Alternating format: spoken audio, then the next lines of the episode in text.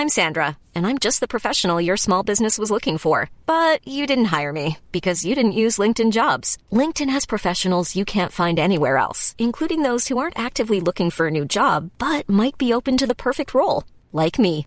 In a given month, over 70% of LinkedIn users don't visit other leading job sites. So if you're not looking on LinkedIn, you'll miss out on great candidates like Sandra. Start hiring professionals like a professional. Post your free job on linkedin.com/people today. Burrow's furniture is built for the way you live. From ensuring easy assembly and disassembly to honoring highly requested new colors for their award-winning seating, they always have their customers in mind. Their modular seating is made out of durable materials to last and grow with you. And with Burrow, you always get fast, free shipping. Get up to 60% off during Burrow's Memorial Day sale at burrow.com slash ACAST. That's burrow.com slash ACAST. burrow.com slash ACAST. Welcome to Work Happy, the new podcast all about workplace happiness brought to you by WorkLife with me, journalist Angelica Malin. This season, we're going on a journey to dig deep into the secrets of workplace happiness with advice from experts, entrepreneurs, and coaches in the field. This week, I'm joined by Sally Lovett, founder of Stretching City, to explore the benefits of wellness in the corporate world.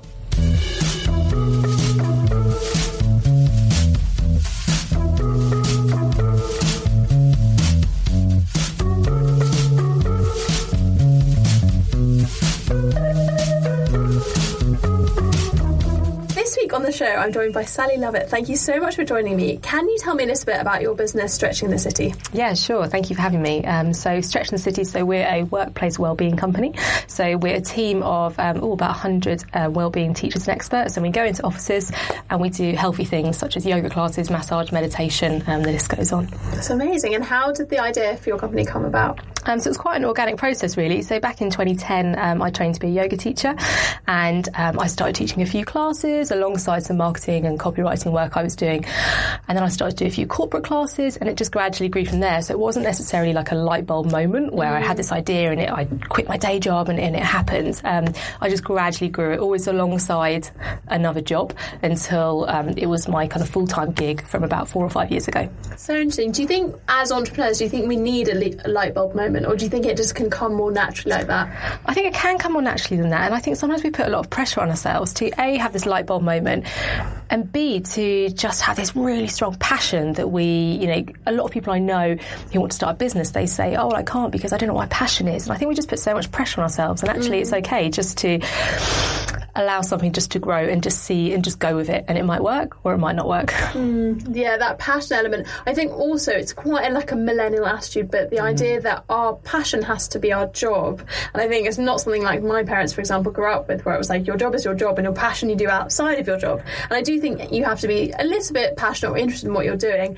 But I also am happy to have passions that exist outside of work. Um, and you can't have it all as such. Yeah, absolutely. It just puts a lot of pressure. And like you say, you still want to have things outside of work that, um, you know, aren't necessarily paid that you still really enjoy doing. I sometimes think as soon as you have to either study for something or you charge for it, it doesn't always ignite as much passion as it used to. It's true. Yeah. yeah definitely. Like uh, writing used to be my passion. Yeah. It's what I loved, and now I'm a journalist. I write full time, and I'm like, oh god, writing, like looking at words all day long. It's such hard work, and like it takes the passion out of it a little bit when it becomes sort of commercialized. Absolutely. Not everything has to be a side hustle. It can just be a hobby, and that's that. The side hustle thing is also, I think, is quite burnouty. Hmm. You know, I think side hustles again, it's sort of pushing us into this kind of attitude to work that's a bit relentless, and actually can just push people into quite an unhealthy attitude to work a bit. Yeah, completely. Like you said, I think it is quite a millennial thing because, you know, look, if I look back now, really probably nine, ten years ago, I was doing a side hustle with my yoga teaching, but I didn't really think of it like that. Whereas I think if I had that attitude now, then yeah, I'd put a lot more pressure on myself and I feel like I have to be pushing it more. Whereas thankfully, I didn't really have that term side hustle and didn't feel that Yeah. precious. yeah, you were undefined at that yeah, point. thankfully. So, um, so you started teaching corporate clients, and then how did it kind of grow and expand into what you are today? So I started teaching, so this was back in, say, 2010, 2011, when there just weren't as many yoga teachers as there are in London these days. So I was fortunate in that sense. So I was getting more classes than I necessarily wanted to do or I necessarily had the time for. Um, so I started to take on other teachers. So at this point, this was kind of friends or contacts or people I knew. Um, and I then outsourced the classes to them. And then it just grew from there. So we had clients saying to us, "Oh, do you do Pilates or do you do meditation or you know other well-being themes and topics?" As the definition of wellness grew, so we took on more teachers, we got more clients. Um, at this point, we were also doing yoga retreats. I was teaching a lot more, um, and it just snowballed from there. Um, and then now we just do corporate well-being. So we cut off the yoga retreat side of the business after a few years. Um, was it just too much to juggle? Uh, it wasn't so much juggle. It was uh, there was a few things. Um, I felt a bit undefined. I felt like you'd go on a website and you'd think, okay, what do they do? Are they corporate well-being or are they yoga retreats? Or you know, I was also doing these public yoga classes in Angel that I did for six years. Um, and there was also the issue um, when we became VAT registered. So you have to become VAT registered when you hit a certain turnover. Um, that then really affected the prices of our retreats. So with our corporate well-being, you can put 20% VAT on and it's not an issue because they can claim it back. But with our retreats, we couldn't really whack 20% on the prices because then they're not competitive. So yeah, um, yeah it just became a bit of an issue with that. A bit problematic. Mm. And did you do you have a business plan? Because it sounds like everything happened pretty like naturally and organically. But I suppose as it expanded, you had to sort of structure it and figure out cash flow and everything. When did it become more of a business? I say it became more of a business probably about four years ago, and that was when it became my full time gig. So I was doing, like I said, I was doing bits of copywriting and advertising. I, gen- I gradually whittled it down to the point where I was only doing one day a week copywriting for um, Yoga Matters, who are a really good online retailer. So I cut that and I was just full time stretching the city. And then we had like a couple of years where we were also doing retreats. And then I cut the retreats probably two or three years ago. Mm-hmm. And then we're just corporate wellbeing, which is actually, you know, in some ways it was a bit daunting. It was a bit scary because the yoga retreats was like about 30% of our business. So to turn around and say, okay, that's it, we're not doing it anymore.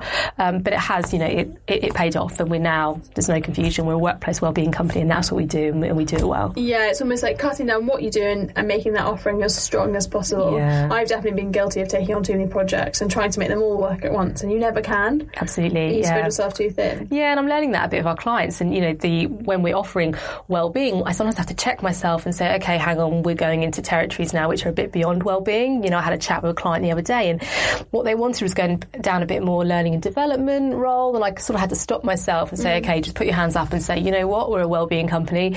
There's certainly things we can do around that, but that might be appropriate for someone else. Mm. And did you ever take investment for the company? No, it's been solely solely all mine. Um, yeah, and I think again because I did it as a side hustle, it wasn't my sole income. Um, obviously now it is, but yeah, most you know everything I've earned, I've, I've put back into the business. That's so. amazing. I mean, that's a, that's a really strong position to be in. It is. You know, it's it's a nice position to be in to know that it's 100 percent mine and I'm the sole shareholder, but you know, there's also it, it can be there can also be issues when you're when you when it is just you. It can be quite solitary when you're just that sole shareholder or that sole director, and you don't have people to bounce mm. ideas off or to pick one another up when you need it. Um, so yeah, the kind of there's there's two mm. sides to it. I suppose yours is an interesting business because although it has kind of lots of facets and lots of people involved, they're all involved in a kind of contractor basis where they're teachers involved in the company. And as a core team, actually, you can be really lean, mm. which is mm. amazing, but also kind of lonely. Yeah, absolutely really. I mean, I look at all the people we work with. You know, I sent out a group email today, and like, God, there's, there's loads of them. You know, there's an amazing network. But yeah, I don't. We don't meet up that much, or we don't see one another as much. You know, a lot of it is is very virtual. Um, you know, even the core team I've got my ops manager, um, who does all the day to day you know, we're not sat next to one another all day. We meet up a lot, but essentially we, we all work virtually. So that, as you know, that comes with its merits. But um, yeah, can still be quite. It comes with its merits with overheads for sure. Yeah, you know, you're not paying for offices mm. and you're not paying for team lunches, but then it also does make it a bit more lonely yeah. and a bit yeah. scarier, I suppose. Yeah, definitely. And I think that's something people don't really think of when they, you know, when entrepreneurship is so glamorized you know, we're, we're social creatures. Like we like working with people and being around people and bouncing ideas off people and having structure and ritual and routine and all of that kind of goes out the window when you work for yourself. So if that's something you need, then you need to create it yourself. What some of the things that you've found to get past that like slight founder loneliness mm. or when you've hmm. gone through periods like that, what's some things that have helped you? Um, I think a few things is, is firstly just acceptance, like in any job, whether you work in a huge team of people or whether you work by yourself at your kitchen table, you're going to have peaks and troughs. So you're going to have time where you mm. feel a bit low, and, and that's fine. You just got to got to ride it out.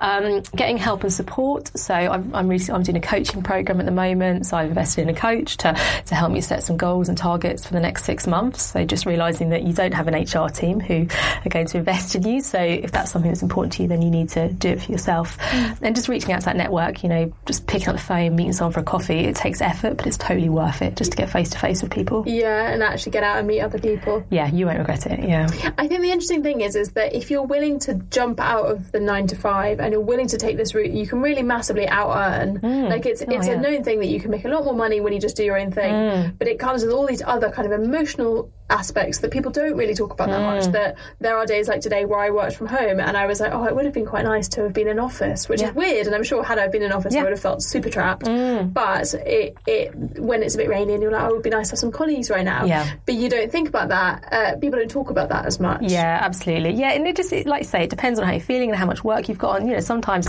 I love working from home and you put on your favourite hoodie and you have a pot of coffee and you just you just get on with things. But there's other days where you really, really crave that connection. Hmm, it is it redefining our relationship with work in a little bit. yeah. Um, I think. Yeah. Is it whether is it meant to be a sociable thing? Is it meant to be just about money? Who who knows? Yeah, But absolutely. Some yeah. kind of balance. It's an, I mean, I've been self-employed for ten years now, and it's an ongoing conversation I have in my head. Yeah, I think co-working spaces like work life where we are now have really changed the game because people who can who are freelance can go and, and make, make friends and sit with other people. yeah, I totally agree. I think it's an absolute game changer, and everyone should do it. Um, when it comes to, to finding the right people to hire and, Mm-hmm. and bring into the business, what tips do you have for how you've kind of grown it with, with key hires or people to help you? Um, so get some help and support in recruiting if you can. So um, I've got someone Pippa who helps me, who I bring her in to help me with recruitment. So just having that that kind of second opinion and someone to talk through is um, is really helpful. Um, so for our hires, so for the teachers who are going out to the clients, um, it's really important to us that they've had corporate experience. So we could have people, someone come to us, say a yoga teacher who's trained with you know the most almighty of gurus or in this ashram or this, but actually we want people who are confident going into like a workplace setting and can hold their own and not be intimidated in a corporate space. Um, I- like one of my key hires um, is my ops manager Helen, who lo- looks after all the day-to-day admin. So she's an absolute godsend, um, and she was through a family friend, and it's worked out really well. It's been a couple of years now.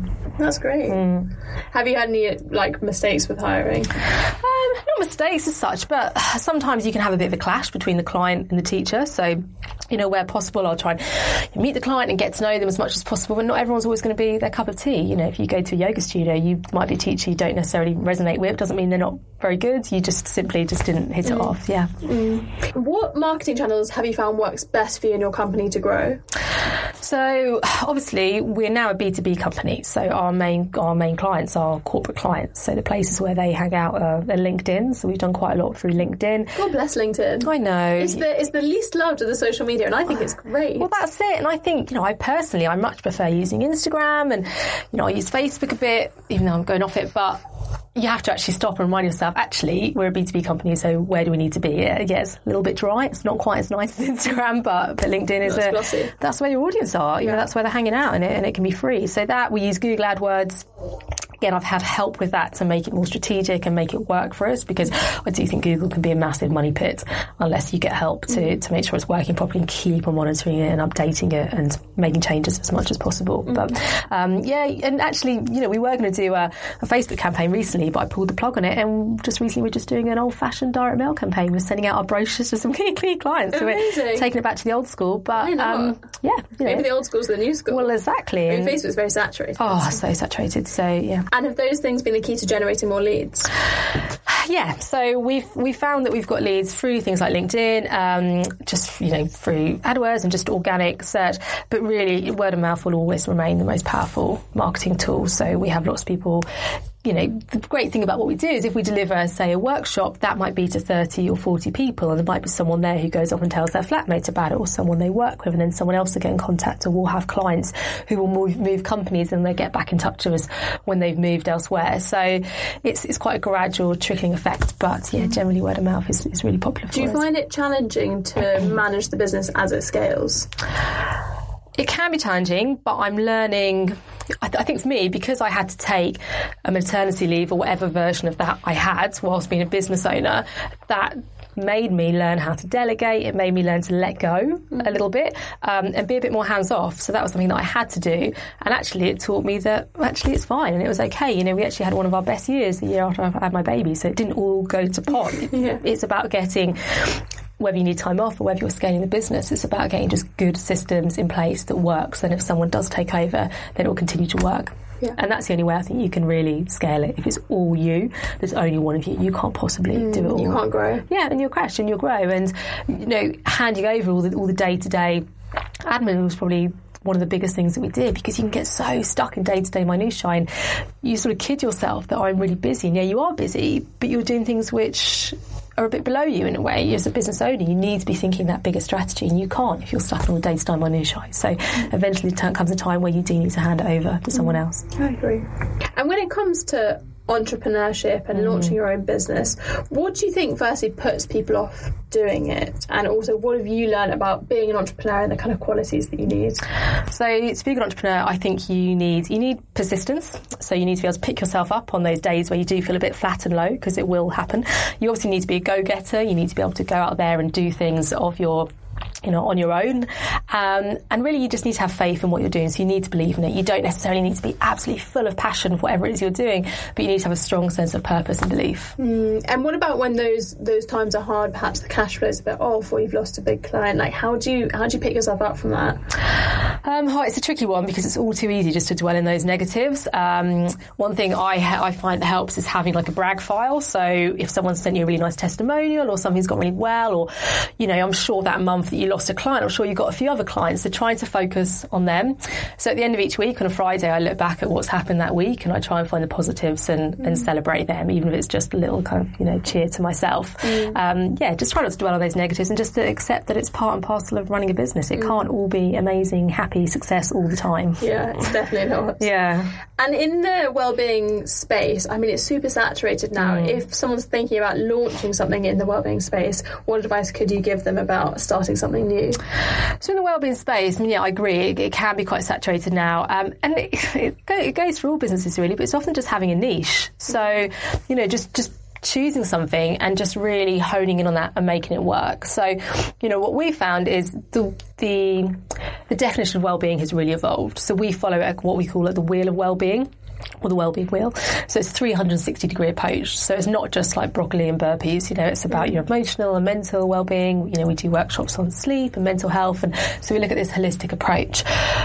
But what we try not to do is go too gimmicky, and it can be quite tempting. You know, a new trend comes along, and you want to jump on it, and you want to offer it to your clients, but you have to kind of stop yourself and think, "Hang on, is this actually adding value, or is it just a bit of a fad?" So, finding something in the world of well-being that isn't going to be a fad, isn't going to be gimmicky, but really adds value. Mm. Do you find um, do you find that your clients want those kind of gimmicky things sometimes?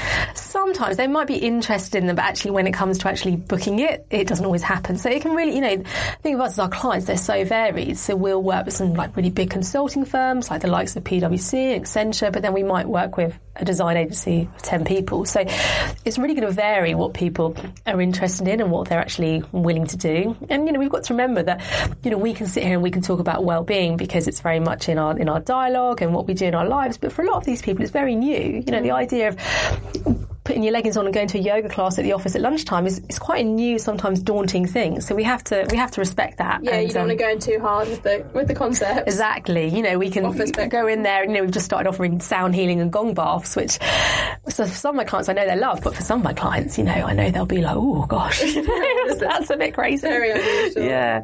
And you must have um, just on on the topic of well-being mm. at work, you must have seen so much in terms of people like not feeling feeling well at work work or just not being kind of their best, best healthiest selves. What do you think are some of the biggest like modern day challenges mm. to well-being in the workplace?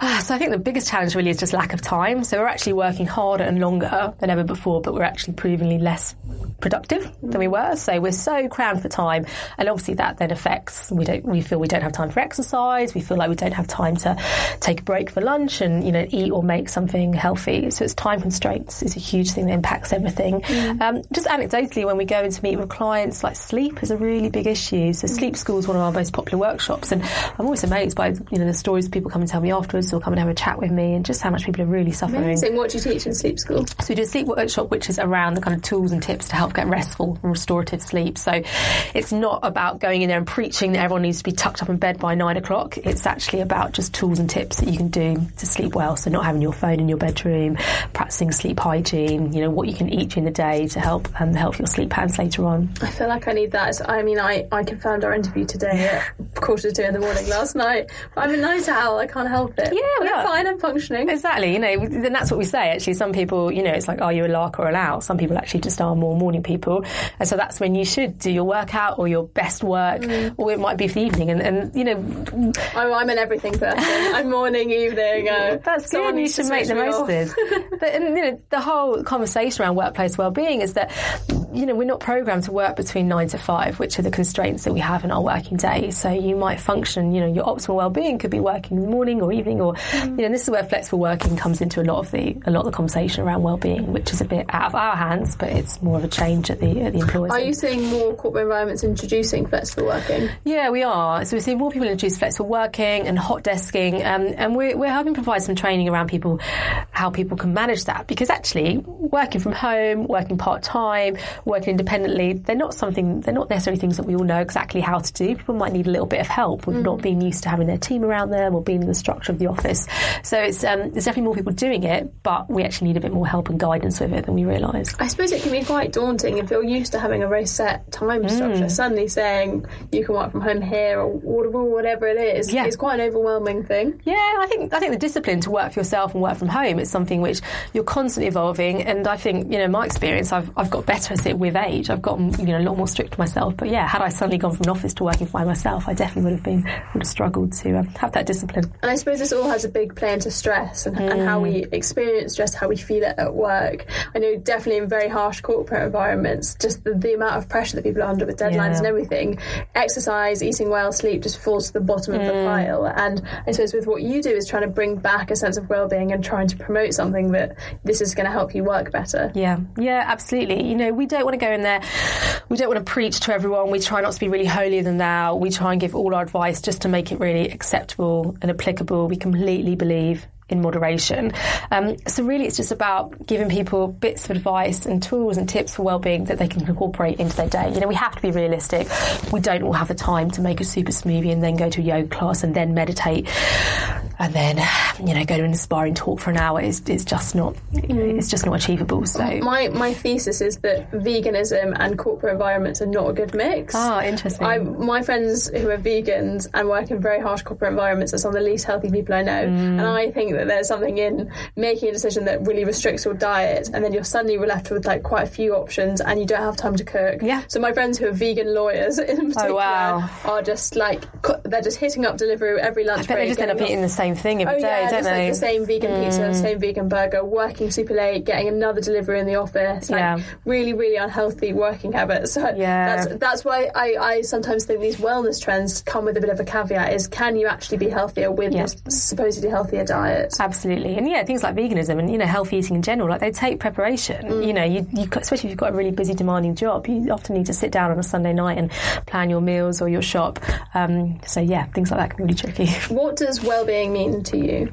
Um, so well-being to me, well, it's varied. I think as I've got older and as my life has evolved. You know, I've been in the well-being world for for quite a while now, and probably ten years ago it would have been racing around on my bike from this yoga class to the next, and yeah, trying the latest vegan cafe. Um, but to be honest, now you know I'm a mum, and so I'd have to juggle that with the business as well. So well-being to me is moving every day. So brilliant if I can get to a class or the gym, that's great. But if not, it might just be walking the pushchair somewhere around the park for half an hour or so. So moving every day, having some time to myself. So whether that's just to meditate or have a bath or just have that 15 minutes, I just need that quiet time um, and connecting with family and friends. So again, as you are, as you can be quite solitary working for yourself and the mm. constant phone connectivity we have, um, I actually really miss and value and need that face-to-face connection yeah, proper time. human contact. Yeah, I get so much out of it. You know, I really feel it lights me up just having time hanging out with my girlfriends, with my husband, my family. So I definitely need that. And I find in London it's particularly hard to relax. It's mm. difficult to find places to relax.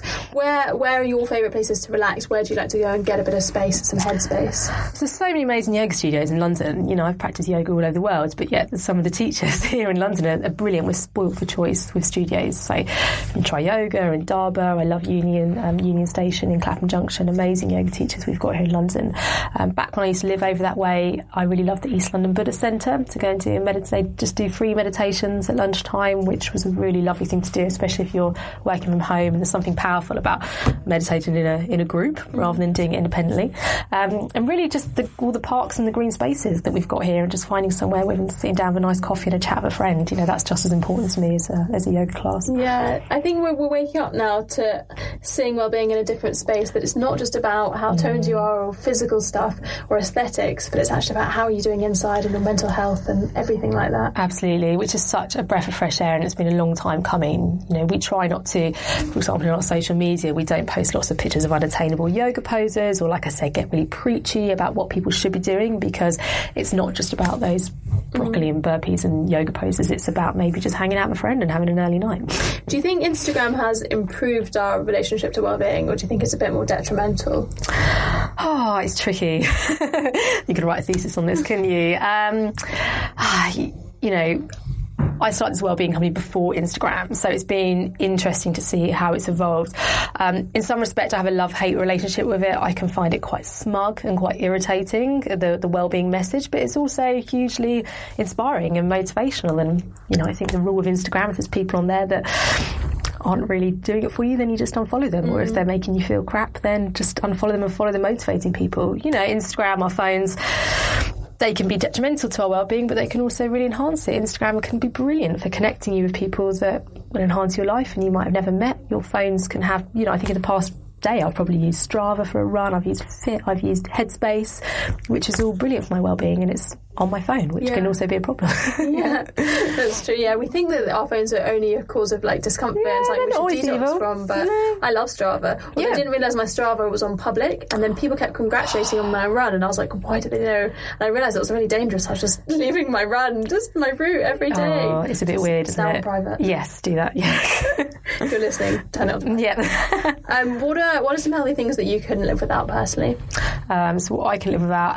Um, so oh, it sounds a bit of a cliche, but my Vitamix. um, again, had it for years. Uh, yeah, exactly. Just for whipping up smoothies, and again, I use it for my my little boy now as well, just making healthy things. Um, my yoga mat couldn't live without, especially now I have to do loads more home practice because I can't get to classes like I used to. Um, I love the, I've got, oh, I forget what they're called, but I've got a really thin Lululemon one that you can just fold up and take to places. Mm. Um, and like I said, just some time out by myself every day. I just crave time, even though I, well, it seems, a, bit, seems, seems a bit contradictory, even though I'm sat here saying, oh, it's really lonely being an entrepreneur, but actually, you know, I find I still just need that time, just mm. a little bit of time out every day, just for me. It's different. It's a different kind of quality. I think mm. going for a long walk is a different kind of quality than sitting alone with your laptop. There's something oh. about things and phones and computers that is different. Couldn't agree more. Yeah, so that would be maybe just walking around the park with a podcast or just reading a book. But yeah, just having that little, little nugget of time out. Mm, I agree. if people are listening and they're feeling a little bit unhealthy at work, they're mm. stuck in their workplace well-being, as it were, what are some like small tips that you or your company would give them for trying to improve how they feel at work? Yeah, so they all it's quite obvious, but they're obvious because they work. So just drinking more water. Um, a lot of the time we we feel quite sluggish and quite tired because we're actually just dehydrated. So just drinking plenty more, um, especially if you feel like you've got a caffeine dependency. Just drinking more water, you'll inevitably crowd it out. Just taking breaks, so taking a lunch hour. If you can't manage an hour, then just taking five minutes and just having a walk around the block, um, and just trying to connect with people bit more. So I understand we often have to follow up on an email just to have a paper trail, but there's no harm why you can't go over and just have a chat with someone about it beforehand. Mm, learning to speak and also learning to pick up the phone. Yes. That's, that's become such a thing that no one wants to do mm. anymore. And I'm old school. I like calling yeah. people and get things done quicker. Absolutely. But people are pretty shocked when you call them. Yeah. And again, I've tried to do that more recently, you know, the past year or so. Just having more, or like having more FaceTimes with people, I find really good. Um, yeah, picking up the phone was a lot more efficient. it definitely is. Yeah. Amazing. Well, thank you so much for chatting to me. If people would like to find out more about your company or book on to a, um, a wellness session, where can they find you? Yep, so they can find us at stretchingthecity.com. Fantastic. Thank you so Super. much. Thank you so much. I'm Sandra, and I'm just the professional your small business was looking for. But you didn't hire me because you didn't use LinkedIn jobs. LinkedIn has professionals you can't find anywhere else, including those who aren't actively looking for a new job but might be open to the perfect role, like me. In a given month, over 70% of LinkedIn users don't visit other leading job sites. So if you're not looking on LinkedIn, you'll miss out on great candidates like Sandra. Start hiring professionals like a professional. Post your free job on linkedin.com/people today. There's never been a faster or easier way to start your weight loss journey than with PlushCare PlushCare accepts most insurance plans and gives you online access to board-certified physicians who can prescribe FDA-approved weight loss medications like Wegovy and Zepbound for those who qualify. Take charge of your health and speak with a board-certified physician about a weight loss plan that's right for you. Get started today at plushcare.com slash weight loss. That's plushcare.com slash weight loss. plushcare.com slash weight loss. Burrow is a furniture company known for timeless design and thoughtful construction and free shipping, and that extends to their outdoor collection. Their outdoor furniture is built to withstand the elements, featuring rust-proof stainless steel hardware, weather-ready teak, and quick-dry foam cushions. For Memorial Day, get 15% off your Burrow purchase at burrow.com slash ACAST and up to 25% off outdoor. That's up to 25% off outdoor furniture at burrow.com slash ACAST.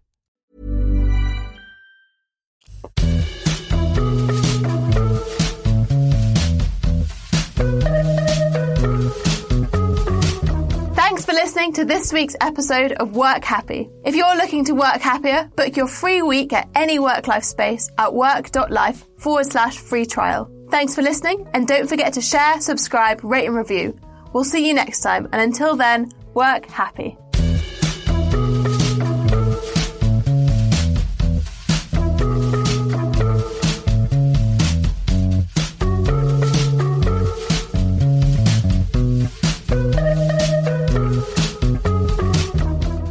Has been a Candy Store production for Work Life, hosted by Angelica Malin and produced by Van Connor. T-shirt weather by Poddington Bear appears under Creative Commons 3.0 with podcast recording facilities in partnership with Work Life. Visit work.life for more information. You can find us at candystoreproductions.co.uk. A lot can happen in three years, like a chatbot may be your new best friend. But what won't change? Needing health insurance. United Healthcare Tri Term Medical Plans, underwritten by Golden Rule Insurance Company, offer flexible, budget friendly coverage that lasts nearly three years in some states. Learn more at uh1.com. Mom deserves the best, and there's no better place to shop for Mother's Day than Whole Foods Market. They're your destination for unbeatable savings, from premium gifts to show-stopping flowers and irresistible desserts. Start by saving 33% with Prime on all body care and candles. Then get a 15-stem bunch of tulips for just $9.99 each with Prime. Round out Mom's menu with festive rosé, irresistible berry chantilly cake, and more special treats. Come celebrate Mother's Day at Whole Foods Market.